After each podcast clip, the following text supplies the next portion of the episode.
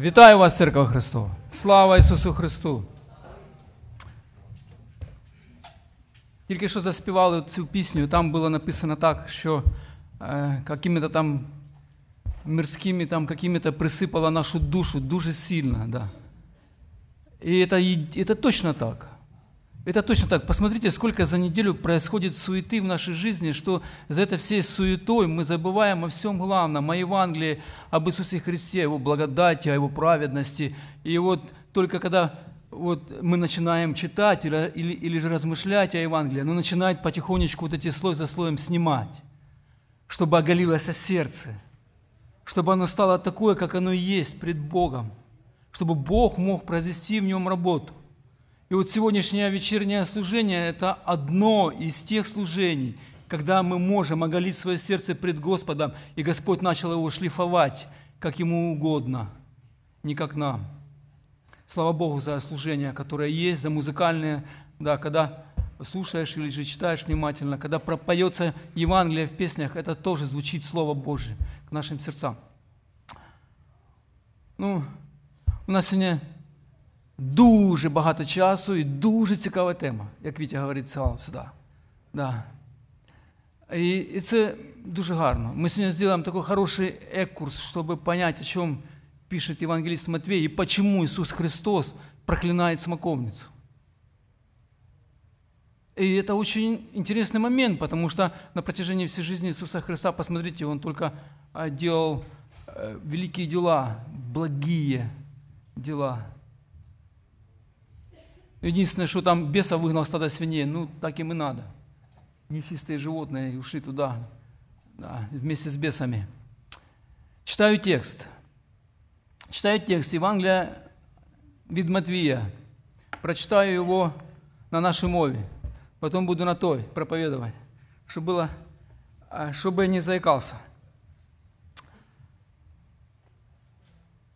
у цій, у цій Біблії називається цей розділ Всохла смоковниця. А вранці, коли вранці, Ісус Христос в'їжджає в воскресенье на осле, как царь мира, предлагает Израилю мир. Народ его встречает, идет сильнейшая овация, кричат Асана Вышних, слава Господу, сын Давидов – Иисус Христос заходит в храм, и в языческом дворе он видит полный разгул беззакония и великое пренебрежение пред Божьим величием. В доме, где обитает Бог, происходит обмен денег, продаются животные жертвенные, меняются деньги, и, и язычники, которые приходят в этот двор, чтобы поклониться Богу, они попадают на самый обыкновенный украинский базар. Что делает Иисус Христос? Он берет эту толпу, все разгоняет. С ним сразу же входят в прения первосвященники, начинают его укорять, и тут дети начинают прославлять Бога. Интересно, что если в греческом переводе посмотреть, они, они как они сказали, что говорят, вот, ну, скажи им, чтобы они замолчали, да? В греческом переводе там стоит такая форма этого предложения, что они как бы дают вопросительный знак. Они говорят Иисусу Христу, говорят, разве ты им не запретишь, а тебе так говорить? И он тогда им пророчествует. Сильнейший текст из книги пророка Исаия. Камни возопьют. И он уходит из храма. Уходит из храма, и вот они с учениками идут. А вранці Повертаючись у місто, він зголоднів, і, побачивши одиноку смоковницю при дорозі, він підійшов до неї і, нічого не знайшовши на ній, крім самого листя, говорить їй, говорить їй, нехай не буде віднині від тебе плоду до віку. І смоковниця відразу засохла.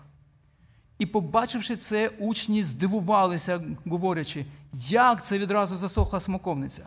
Ісус же відповів їм: істинно, істинно говорю вам, якщо матиму віру і не сумніватиметеся, то подібно вчинить не тільки зі смоковницею, але якщо і цій горі скажете, піднімись і кинься в море, станеться. І все, чого не попросите молитвою з вірою, одержите. Аминь. Это Слово Божье. Это Слово Божье. Теперь возвращаемся к Евангелию от Матвея. Как бы вы одним предложением сказали, вот о чем Евангелие от Матвея? О чем Евангелие от Матвея? О чем евангелист Матвей пишет вообще, пишет? Я вам сейчас, я вас сейчас научу. Если вас спросят, отвечайте всегда так. Как один мой друг научил меня, очень хороший преподаватель. Он сказал, говорит, еврей пишет евреям о еврее с большой буквы, который есть ваш царь и Мессия, но которого вы не приняли и распяли, но он воскрес, и он вернется. Вот и все. Еврей пишет евреям о еврее с большой буквы о том, что он их есть Мессия и Царь, которого они приняли и распяли, но он воскрес, и он обязательно вернется. Вот это Евангелие от Матвея. Так как оно написано евреям, оно очень особенное. В ней очень большое количество вставок из Ветхого Завета. Очень большое. Еще такое единственное послание есть, это послание к римлянам в Новом Завете. Есть, где очень много тоже вставочек таких, да. И вот когда проходишь это Евангелие от, от Матвея, всегда нужно голову сломать и понять, о чем же евангелист Матвей хочет донести евреям, когда он вставляет эти вставки, которые вроде бы выкидываются из контекста. Ну, давайте сначала – Давайте сначала. Евангелист Матвей так построил свое Евангелие, что в нем есть эпилог и пролог. Эпилог включает туда родословие Иисуса Христа и э, рождение Его, как непорочное зачатие, вот, которое оберегает таких сумасбродных людишек войти в это Евангелие, чтобы принять верою то, что Иисус Христос был э, зачат от Духа Святого. Вот это вот эпилог – и пролог, который в конце главы, он рассказывает о, об искупительной смерти Иисуса Христа. Искупительная смерть Иисуса Христа. Среди этих двух блоков, таких, ну, таких вот, вот эпилога и пролога, есть пять таких основных блоков, на, на, на котором евангелист Матвей строит свое Евангелие. Он строит его в прямой речи Иисуса Христа и повествовании от самого себя – и каждый такой блок заканчивается всегда такими словами. И закончил Иисус слова сии. Еще раз, мы сегодня будем очень много проводить в контексте, чтобы понять, почему Иисус Христос проклял смоковницу. И мы пойдем чуть-чуть быстрее. Окей? Все, идем. Хорошо. Смоковница. Надо вот еще одну, я сейчас ставочку сделаю. Смоковница. Необходимо знать, как растут и плодоносят смоковницы. Я жил в Португалии, их там было очень много. Сумасшедшее большое дерево с таким кроном, с большим, ветки ломаются очень так легко, да, и она действительно плодоносит. Она всю, весь год стоит, у нее эти маленькие даже есть, когда листьев нет, у нее уже такие шарики маленькие есть, плоды появляются. Да, чтобы вы знали просто, ну, с такими с коренями, с такими вот. Я видел просто такие и шестиметровые, и пятиметровые, ну громадные просто деревья, громадные. Да, необходимо... А, а, смоковница была самым любимым деревом в Израиле обетованную землю, помимо, помимо винограда, помните, виноград смоковница, виноград смоковница, обетованную землю рисовали как землю, где пшеница, ячмень, виноградные лозы и смоковницы, Второзаконие 8 глава, 8 стих. Гранатовые яблоки и смоки были в числе тех сокровищ, которые разведчики, соглядатые, помните, Иисус Навин э, туда же тоже ходил, да, принесли. А, принесли соглядатые с собой в доказательство богатства и плодородия земли, числа 13-24. В каждой части Ветхого Завета есть картина мира и процветания. В каждой части есть. Это время, когда каждый человек будет видеть, э, видеть себя под своим виноградником и под своей смоковницей. Это действительно было так. Не только сидели возле ворот, но и сидели по смоковнице. Почему? Жарко было. Жарко. И не сидели в тени, она давала большую тень. Да, об этом очень много говорится. Третье царство говорится, 4 глава, 25 стих, Михея, Захария. Гнев Божий, гнев Божий и суд Божий рисуется как день, когда он подбивает виноградник и смоковницы. Об этом тоже будем сегодня читать. Будем. И смоковница является для Израиля символом плодородия, мира и процветания. и процветания. Начинается Евангелие от Матвея, помните как, да, родословие Иисуса Христа, сына Давидова, сына Авраамова. Смотрим, Давид и Авраам, два завета. Авраама на горе Синай и Давида как ветвь, которая будет царствовать вовеки. Вовеки. Давид стоит в центре, потом родословие, а потом непорочное зачатие, да. Потом, интересно, вторая глава она начинается с географических перемещений Иисуса Христа в Египет, там разные волхвы приходят туда-сюда, поклоняются Иисусу Христу. Третья глава начинается, помните, с чего? Приходит, приходит Иоанн, пророк, Иоанн, пророк, приходит, и он начинает проповедовать о чем? Помните условия, условия принятия царя и его царства? Покайтесь ибо приблизилось Царство Божие. Какое условие? Покайтесь, ибо приблизилось Царство Божие. Когда к нему подошли, помните, фарисеи и саддукеи, что Иоанн сказал? Помните? Он сказал удивительные слова. Он сказал, кто внушил вам бежать от грядущего гнева Божьего? Вот она, bad news, вот она, плохая новость. Потому что Евангелие – это хорошая новость. Но хорошая новость человеку нужно говорить всегда после плохой новости. Потому что человеку, если он не понимает, а чему ему спасаться, а чему ему убегать, он никогда не поймет настоящего Евангелия, настоящей доброй вести. Понимаете? И когда он говорит, Иоанн говорит bad news этим книжникам, фарисеям и садукеям, он говорит, сотворите достойный плод покаяния. Он снимает с них маску лицемерия ихнего. Они увидели, что за ним идет народ, и они думают, ну пойдем и мы вместе с ними заодно. 4 глава. Христос выходит на служение после искушения в пустыне. Помните, он берет крещение у Иоанна, он говорит, нам должно так исполнить всю правду. Да. Иисус крестится, приходит искушение и выходит на служение, начиная свою проповедь со слова 4 глава, 17 стих, точно так же. «Покайтесь, ибо приблизилось Царство Небесное». Главное условие принятия Царства – это покаяние народа. Главное условие принятия царства и царя – это покаяние народа. Иисус Христос, исцеляя этих всех людей, которые шли за Ним – а, и за ним начинается движение, там написано, начинается движение, и пошли за ним, и пошли толпы народа, он избирает учеников, и пошли ученики за ним, начинается движение вот в этом Евангелии, и он садится на горе и начинает свою величайшую проповедь, на которую называется Нагорная, она впервые была упомянена в IV веке только у Августина, но она была на возвышенности произнесена, поэтому так ее и назвали Нагорная проповедь, в которой говорится о характеристике настоящей праведности – и Христос объясняет, как она работает, как это работает, кто, такая, кто, кто такой настоящий праведник, как она работает в системе мирской ценности, как она проявляется снаружи. Она должна быть проявлена изнутри и была, и была проявлена снаружи, потом уже своими делами подкрепляется. Вначале снутри, внутри это перемена, перемена внутренняя, и потом уже снаружи. И центральный стих Нагорной проповеди, если праведность ваша не произойдет, праведности книжников и фарисеев, вы не то, что не войдете, вы не увидите, не увидите даже Царства Божьего. Вот он, посыл, самый главный. И он потом рассказывает об этом. В конце Нагорной проповеди, помните, что люди делают? Они изумляются, они говорят, откуда у него такая власть. Он говорит, как власть имеющий. И потом Иисус Христос сразу же с 8 главы, он начинает проявлять эту власть свою проповедь, подкрепляет свою власть божественную, царскую, начиная э, исцелять людей, начиная проводить эти вот, изгонять бесов, очищать прокаженных, поднимать мертвых. Там есть три блока по три хорошие, 8 10 глава. И в 9 главе уже, к 9 главе, его, к нему подходят а, книжники фарисеи, вот эта элита религиозная, верхушка, которая должна была вести людей к Богу, они начинают его обвинять в том, что он изгоняет бесов силой князя Вильзевула. Первое противостояние такое открытое, открытое. В 10 главе мы переходим в 10 главу. В 10 главе Иисус Христос видит, как изнурены все люди, как что происходит с этим.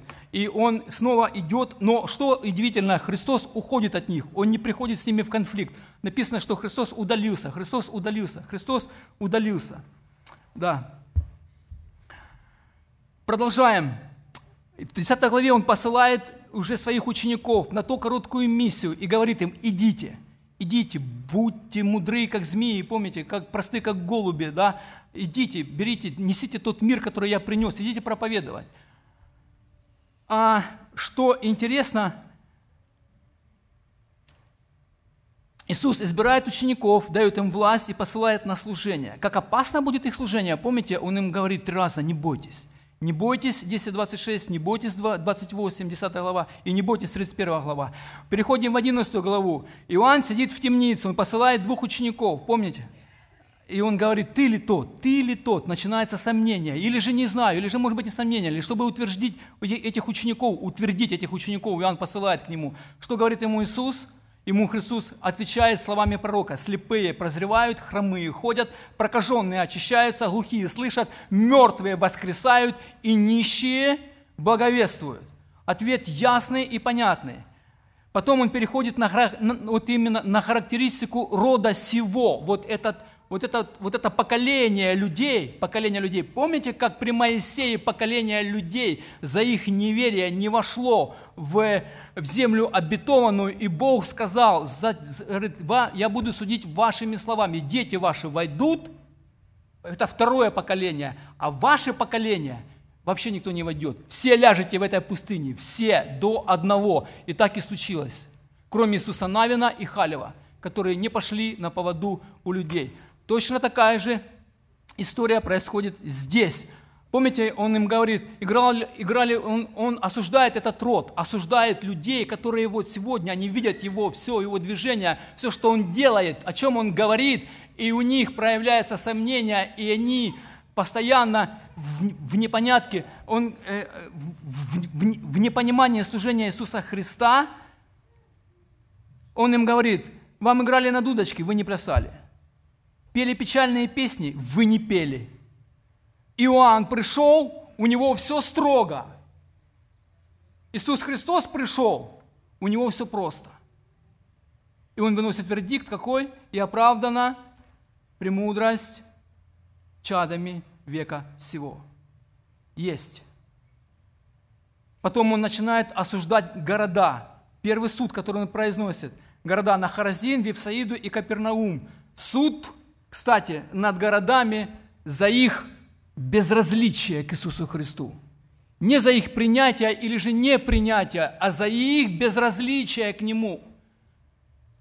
А ну пришел, пришел, а ушел, ушел, а исцелил хорошо, а не исцелил, значит завтра придет исцель. Безразличие.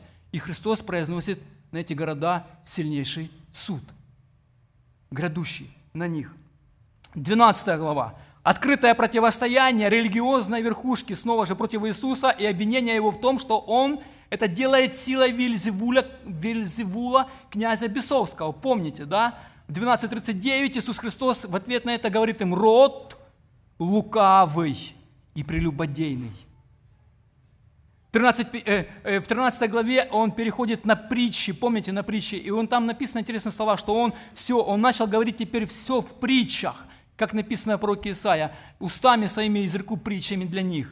Да, и он начинает говорить притчами народу, а своим ученикам наедине разъяснять. Но в 55, главе, 55 главе, он возвращает, 55 стихе 13 главы, он возвращается в свое отечество, и его не принимают. О нем соблазняются люди. Не плотников ли он сын, не здесь ли его, наши, его братья и сестры, помните, говорят ему. Да, 14, 14 главе Ирод – производит э, казнь над Иоанном, что делает Иисус? Иисус удаляется, вновь удаляется. Книжники и фарисеи в 15 главе обвиняют Иисуса в том, что ученики приступают к преданию старцев и едят неумытыми руками. В ответ Иисус называет их лицемерами. В 16 главе 2 стих. Фарисеи и садукеи искушают его. Иисус снова говорит о них, род лукавый и прелюбодейный, ищет знамения. И предупреждает учеников о закваске фарисейской. Какое знамение было? Об Ионе, помните? Об Ионе пророке. Он говорит, он им предвещает суд, потому что Иона шел в Ниневию говорить о суде над Ниневией. О суде.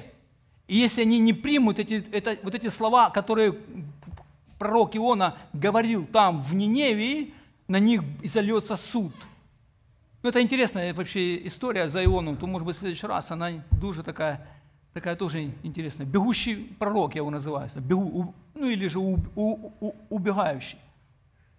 Хорошо. а, он, за, он предупреждает учеников своих о закваске. 16-17 главы Иисус начинает говорить о церкви. Кстати, это галилейское служение.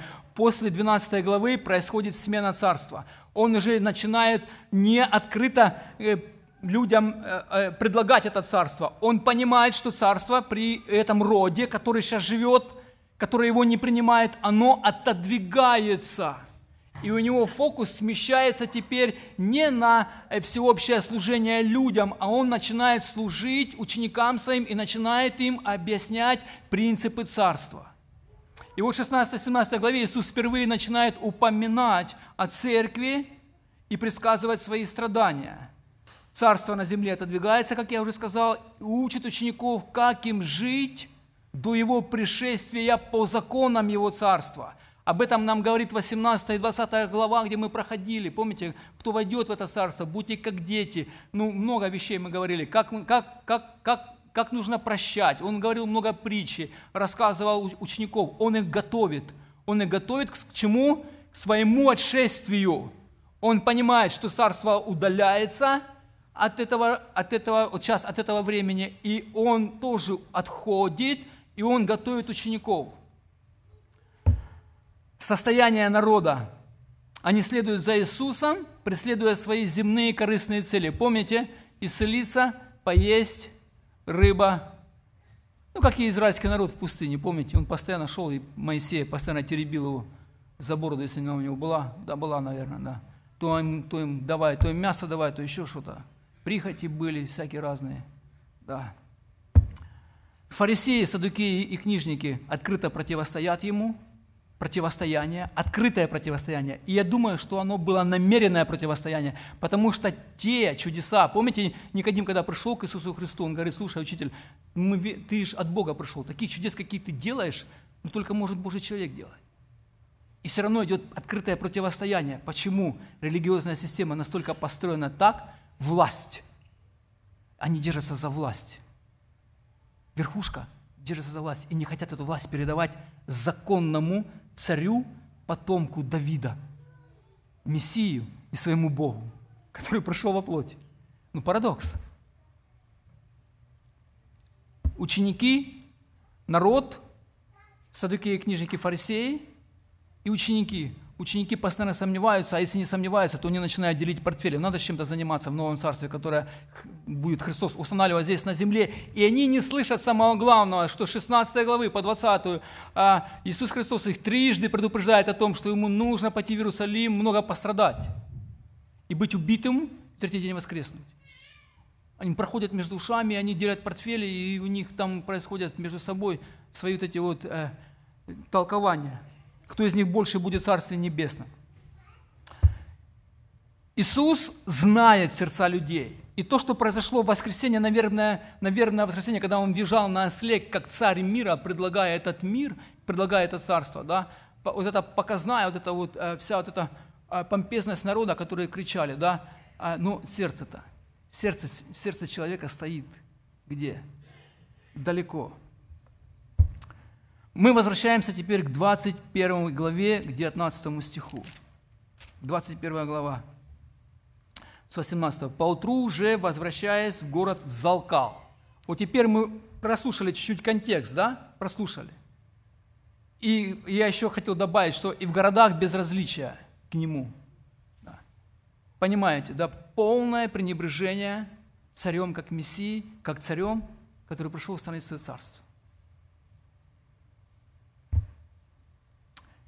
Иисус, и увидев при дороге одну смоковницу, подошел к ней и ничего не найдя на ней, кроме одних листьев, говорит ей. Здесь давайте остановимся. Представляете, Бог, который сотворил эту смоковницу, Он же ее сотворил.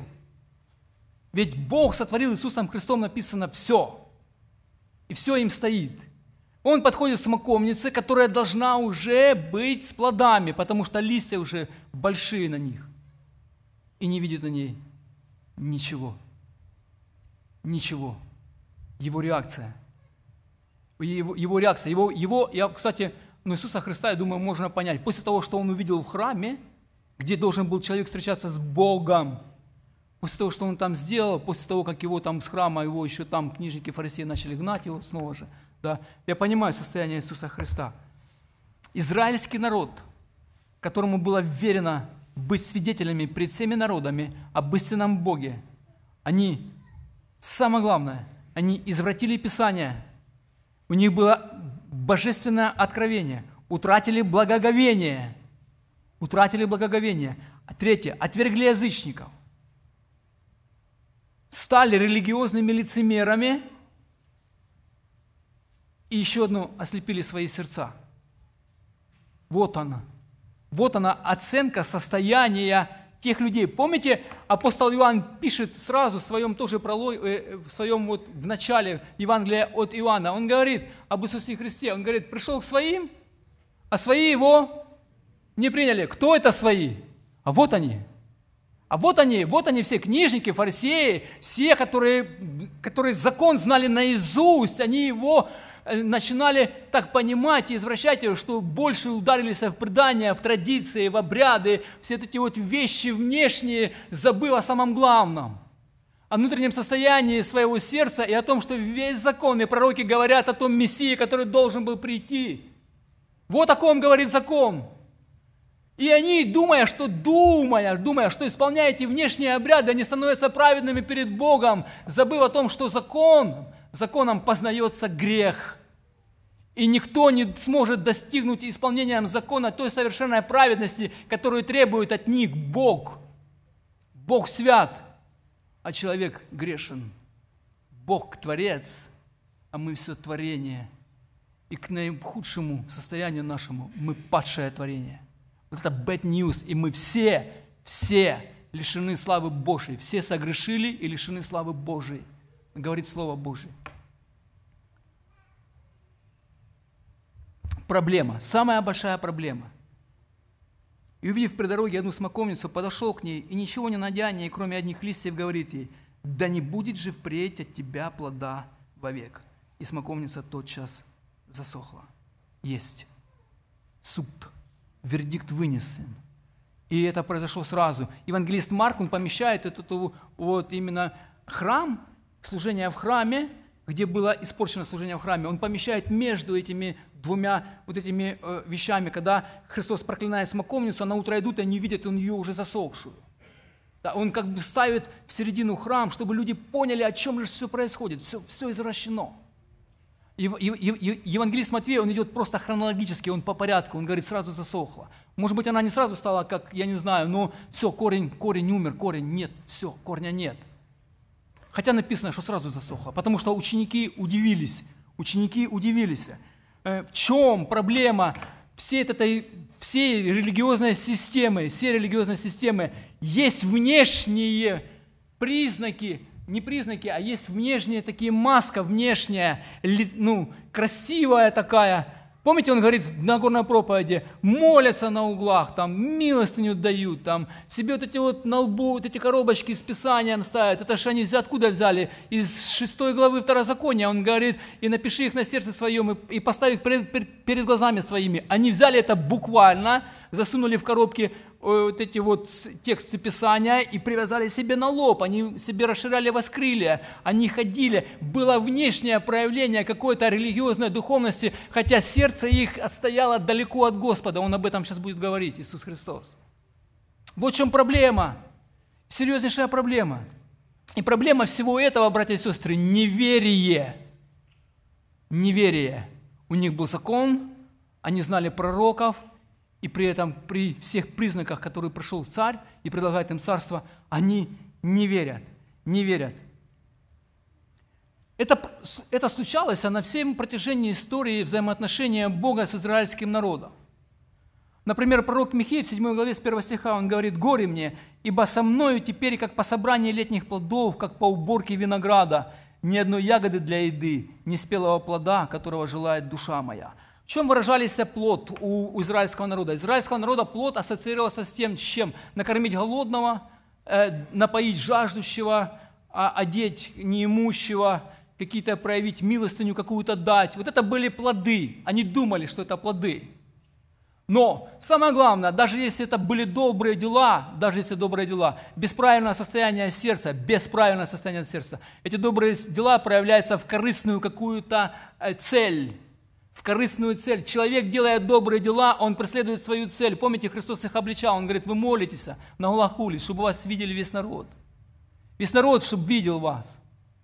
Вы даете милостыню так, чтобы было звенело то в трубе, так там были трубы такие медные, они кидали туда вроде бы, четыре штуки было вроде бы, описывает храм. Вы туда кидали, чтобы было звонко, вы меняли деньги, наоборот, на маленькие, чтобы кидать туда, чтобы аж все услышали в храме, ничего себе человек кидает. Да, показная религиозность. И Иисус Христос, Он осуждает эту э, религиозную, эту вот показуху, можно так сказать, да. Но как говорит о них Михей, не стало милосердных на земле, нет правдивых между людьми, все строят ковы, чтобы проливать кровь, каждый ставит брату своему сеть. Руки их обращены к тому, чтобы уметь делать зло. Начальник требует подарков. Ну, это как бы оно никуда не делось, да? Особенно за подарки. Да. Из-за начальников. И судья судит за взятки. А вельможа высказывает злые хотения души своей и извращают дело. Лучший из них, как терн, справедливый хуже колючей изгороди. День провозвестников твоих, посещение твое наступает, ныне постигнет их смятение.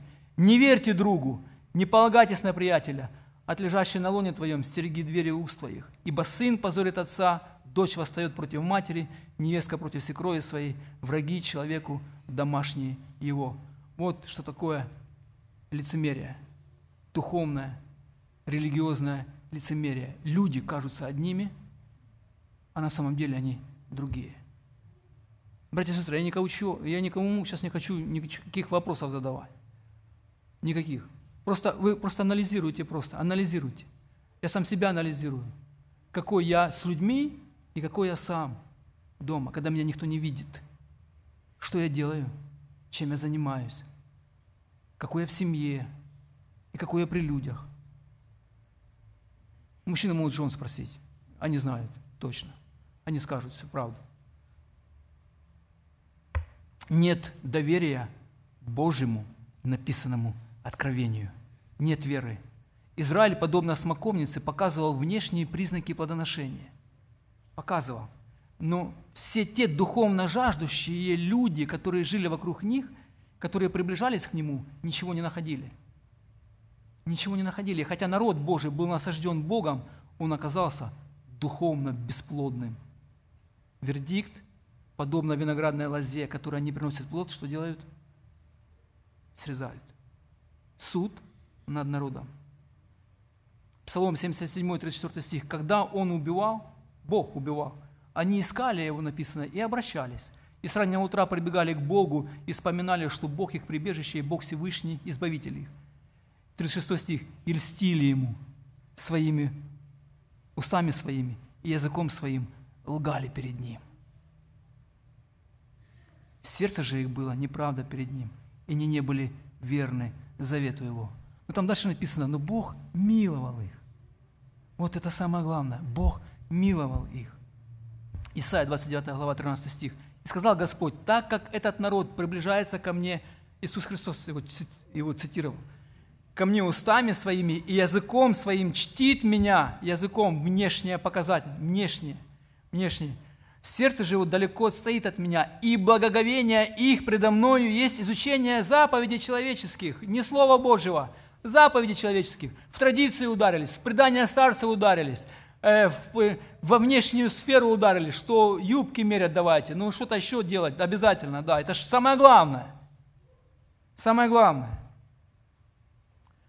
И Христос, и Бог говорит, я еще необычайно поступлю с этим народом, чудно и дивно, так что мудрость мудрецов его погибнет, и разума у разумных его не станет.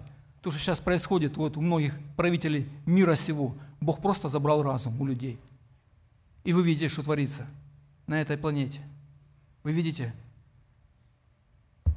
Иеремия 8 глава 13 стих. «До конца оберу их, говорит Господь, не останется ни одной виноградины на лозе, ни смоквы на смоковнице, и лист опадет, и что я дал им, отойдет от них». Иисус Христос, когда пришел, и видя состояние народа, состояние запустения храма, где должна быть встреча, встреча с людьми, состояние сердец всех людей, которые должны были ввести народ к Богу, не наоборот его отвращали, э, преследуя свои корыстные желания и наживу денежную. Помните, когда Христос обличал людей за сребролюбие, что ответили ему первосвященники? Они смеялись над ним. Почему? Потому что были сребролюбивые. Нажива была у людей. В Луки написано, в 17 главе.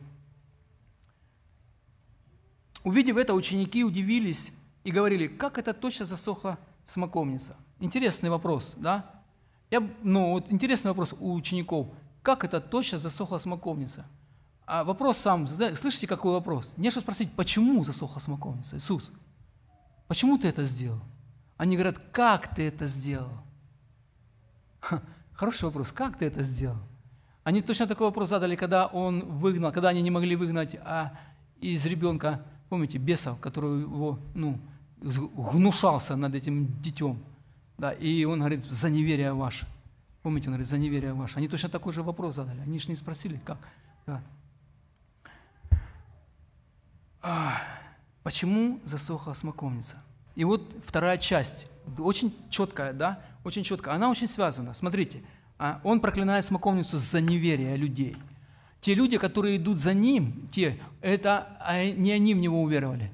Написано в Евангелии э, от Иоанна, 15 глава, Иисус Христос говорит, не вы меня избрали, а я вас избрал и поставил, чтобы вы шли и приносили плод. Помните? Да, он говорит, и вот эти ученики, несколько учеников и люди, которые еще веровали в Него, они идут за Ним, действительно, у них есть эта вера, но во всей своей большинстве у людей, и то эта вера постоянно сомневающаяся. Вы же вы видите, на, ученики колеблятся. Ученики постоянно колеблются, они, они не знают, что происходит. Как только ветер дует и буря идет, они сразу бегут. Иисус Христос их постоянно учит, Он их успокаивает, Он говорит, я буду с вами до, до, до, до скончания века. Помните, Он говорит, что Говорит, я, я вас не покину, не оставлю и не покину тебя. Он их готовит к тому, что они, он уйдет, они останутся. И они останутся, и они должны будут жить по принципам Царства Божьего, которое Бог вложит им в сердце с Новым Заветом. И вот вторая часть. Иисус же сказал им в ответ, «Истинно говорю вам, если будете иметь веру и не сомнитесь, не только сделайте то, что сделано со смоковницей, но если и горе себе скажете, поднимись и вернись в море, будет». Когда-то я смотрел одну такую маленькую передачу Невзоров, знаете такой, да, журналист, он сейчас сильно выступает против России, за, за Украину, да, но он страшный атеист, страшнющий. Человек, который вообще отрицает ну, существование Бога. И он когда-то он говорил, он взял эту главу, он ее прочитал, и он говорит, вот, те люди, которые называют себя христианами, вот пусть скажут хотя бы, ну не горе, а хотя бы этому дому сдвинься и упади. Если этого не будет, то значит они неверующие. Потому что Христос же говорит здесь о вере. Человек, который вообще не понимает, о чем он говорит, и то, что он читает, братья и сестры. Здесь говорится не о количестве веры, а о качестве. Качество веры. И потом Иисус Христос, и апостол Павел, и апостол Иоанн, они очень много объясняют, как эта вера работает. Плюс к тому, нужно знать исторический контекст, прежде чем такие э, вот вещи говорить. А в те времена фраза «поднимающие горы» была распространенная метафорой – используемое в еврейской литературе по отношению к великому учителю или духовному вождю. В Вавилонском Талмуде, например, великие раввины названы поднимающими горы. Это те люди, которые могли делать большие дела, решать большие какие-то проблемы, обстоятельства. Они, совершая это, казалось бы, делать, делать такое, ну что-то такое ну, невозможное. Вот о чем говорит здесь Христос. Он говорит, если вы будете иметь веру, вы будете делать то, что по вашим мирским меркам, по человеческому уму вы никогда даже не, не, ну, не додумаетесь об этом. Не додумайтесь об этом. Апостол Иоанн пишет, «Сие написал я вам, верующим во имя Сына Божия, дабы вы знали, что вы, веруя в Сына Божия, имеете жизнь вечную». Это 5 глава, 13 стих. И вот какое дерзновение мы имеем к Нему, что когда просим чего по воле Его, Он слушает нас. Какое условие, сестры? Что вы услышали? По воле, во, аминь, по воле Его, то Он слушает нас. И дальше написано, и когда мы знаем, что Он слушает нас во всем, чего бы мы ни просили, знаем и то, что получаем просимое от Него. От Него. Что можно просить у Бога по воле Его? Давайте примеры какие-нибудь. Ну давайте послушаем, давайте так вот возьмем, давайте глобальное такое, ну не о горе, давайте о Марсе, чтобы Марс заколосился, пшеница там выросла. Молиться. Будет это? Это воля Божья. А реки вспять развернуть, как в Советском Союзе хотели, помните? Это будет? Не будет этого. А будет что-то больше глобальное. Если мы будем молиться, Господи, да придет царствие Твое. Оно придет, братья и сестры? Оно придет. Оно придет. А если мы будем молиться так, Господи, смири мое сердце, потому что я сам не могу. У меня гордыня так и лезет, вырви этот корень гордости из моего сердца. Я хочу быть послушным Тебе, я хочу быть э, послушным Слову Твоему, я хочу идти за Тобой, несмотря ни на что. Я хочу любить свою жену, правильно воспитывать детей, я хочу быть полезным в церкви, я хочу жить, как Ты это сказал в Слове Своем. Это будет, братья и сестры, или нет? Это будет, потому что это в воле Божьего. Если я хочу Мерседес зеленый, чтобы был такой, был серый такой кожаный салон, была это, пионер был там еще вставленный – да, знаете, как эти, ну, харизматы верят в этот текст точно, вот, вот, вот буквально, они говорят, помолись об этом, представь себе Мерседес и молись о нем долгое время, и ты получишь. Дима смеется, наверное, молился, Дима. Я шучу, я шучу, Дима. Да, ну, у него просто Мерседес есть. Да. А. Ну, понимаете, да, понимаете, воля Божья, мы будем получать только то, что воля Божьей. Но я вам хочу больше сказать, если у тебя правильное состояние сердца, если ты действительно любишь Господа всем сердцем, если ты преклоняешься перед Его Словом, то у тебя и желания будут нормальные. У нас будут желания нормальные, которые будут соответствовать воле Божьей. Ведь самое большое, самое большое – это знать волю Божью. Почему? На этом зыждется наша вера. Вера – это абсолютное доверие тому, кто имеет единственный абсолютный авторитет Господу Богу нашему Иисусу Христу и Его Слову. Все. Вера. Вера. Успех служения Иисуса Христа. Вспомните успех служения Иисуса Христа. Помните какой? Он все делал по воле Отца Своего. По воле Отца Своего. Он, когда молился, он говорит, слушай, он, он когда молился, он говорит, я все слова, которые ты мне сказал, я передал им. Он все поступал по воле Отца. И он ушел на смерть крестную по воле Отца. И Он умер за нас по воле Отца.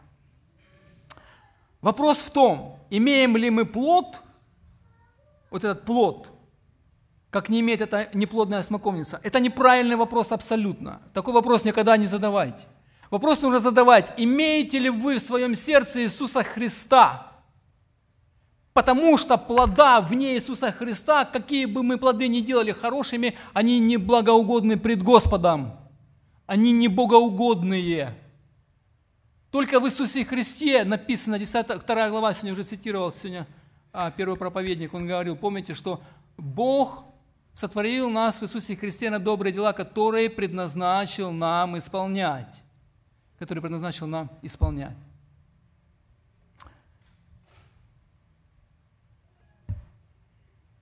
Возвращаемся к тексту. Смоковница засохла, суд над этим родом человеческим, израильским произнесен, над этим родом. Он не говорит за все рода, которые будут впоследствии. Да, Израиль будет долго в отступлении, но еще придет время, которое Бог еще будет с ним производить работы свои, и не увидит, которого пронзили, и все покаются, тогда будет, на, будет написано. Будет это. И царство отсрочено. В 70-м году, по прошествии буквально некоторого времени, да, римский полководец Тит, сын Веспасиана, который стал императором сразу после Нерона, придет и разрушит полностью Иерусалим. Будет убито огромное количество людей, огромное. Иосиф Флавий об этом описывает. Мы, может быть, дойдем до 25 главы. Я некоторые вещи зачитаю из Иудейской войны. Иосиф Флавий описывает страшные вещи, которые творились в Иерусалиме. А, многих заберут в рабство, и храм, место встречи Бога с человеком, храм будет разрушен до основания, оставив только маленький кусочек стены – как напоминание о том величественном храме. Но Иисус Христос, Он же ходил по земле, и помните, когда к Нему подошел в 14 главе а, Нафанаил, да, кажется? И когда у него спросил, говорит, как ты это делаешь, ну, когда ты, как это будет? Как, 14 глава, сейчас, подождите, я просто шел, а, мне надо открыть 14 главу Евангелия от Иоанна, да? А, Фома, наш родной Фома, куда же мы без него? Да, Господи, не знаем, куда идешь, и как можем знать путь? Иисус ему отвечает, я есть путь истинной жизни, никто не приходит к Отцу, как только через меня. И потом он говорит ему, а, Иисус сказал ему, столько времени я с вами, 9 стих, и ты не знаешь меня, Филипп, видевший меня, видел Отца. Как же ты говоришь, покажи нам Отца? Разве ты не веришь, что я в Отце и Отец во мне? Слова, которые говорю я вам, говорю не от себя. Отец, пребывающий во мне, Он творит дела. Иисус Христос говорит, что теперь храм Бога с человеком, он соединен в Иисусе Христе. Он и есть тот единственный правильный, нужный всем людям храм, где мы можем встретиться с, с Отцом Небесным. И это все в Иисусе Христе. И Христос об этом сам лично говорит. И как первый храм был разрушен полностью до основания, так и храм, в котором жил Иисус Христос, он тоже был разрушен. Но, есть большое но. То, что он был без греха, смерть не имела на него права. Она не могла его зацепить за что-то. Он был... Она его не могла просто уцепить. Она не смогла его удержать в своих объятиях. И Христос воскрес. Он отнес грехи каждого верующего в Него человека туда, чтобы об этом больше не вспоминалось. Он эти грехи сложил и вышел оттуда, воскреснув в новом теле. Но мало того, что теперь храм, Иисус Христос есть единственным храмом для встречи с Богом, да, Он еще есть то единственное плодоносящее дерево, о котором Он говорил еще в Иоанна 15 главе. Помните, «Я есть виноградная лоза». Я есть виноградная лоза, и каждая веточка на ней, которая будет на ней привита, она будет давать свой плод. И когда его вели на распятие, я зачитаю еще, одно, еще один текст. В Луки 23 глава. Когда его вели на распятие, секунду, за ним шло великое множество народа, 23 глава, 27 стих, народа и женщин, которые плакали и рыдали о нем. Иисус же, обратившись к ним, сказал, «Черри Иерусалимские, не плачьте обо мне, но плачьте о себе и о детях ваших, ибо приходят дни, в которые скажут, блаженны неплодные, тробы не родившиеся, сын не питавшие, 70-й год». Я только что прочитал. И тогда он, 31 стих, говорит уже сам о себе, «Ибо если с зеленеющим деревом так делают, это делают, то сухим что будет?» Об этом сухом дереве когда-то проповедовал еще э, Иоанн Баптист, Баптист который пришел и, и говорит, помните, он говорит, соберу лопатою в огонь неугасимый. В огонь неугасимый. Я заканчиваю.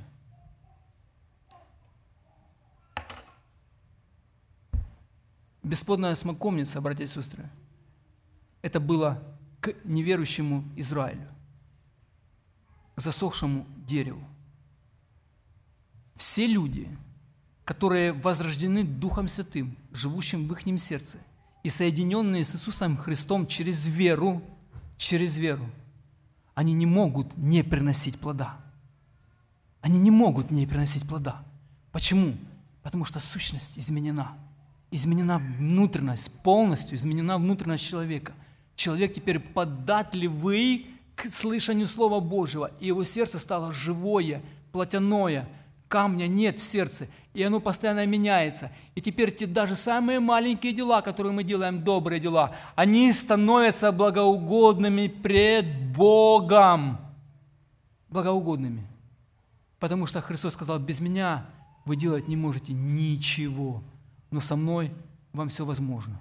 Вот поэтому вы не можете говорить, что есть ли у меня плод или нет плода. Задайте себе вопрос, есть ли во мне Христос, живущий Духом Святым, или же нет во мне Иисуса Христа, и я отсечен, как сухая ветвь. Если вы так считаете, кричите и вопияйте к Богу, чтобы Он вам дал дар покаяния. Кричите о детях наших, кричите о соседях наших, кричите о людях, которых вы видите, слышите, которым Бог дает вам каждый день встретиться. Молитесь о них Богу и просите, чтобы это сухое дерево зазеленело на той лозе, которая есть Иисус Христос. А Ему слава за все. Будем прославлять Его и молиться. Аминь.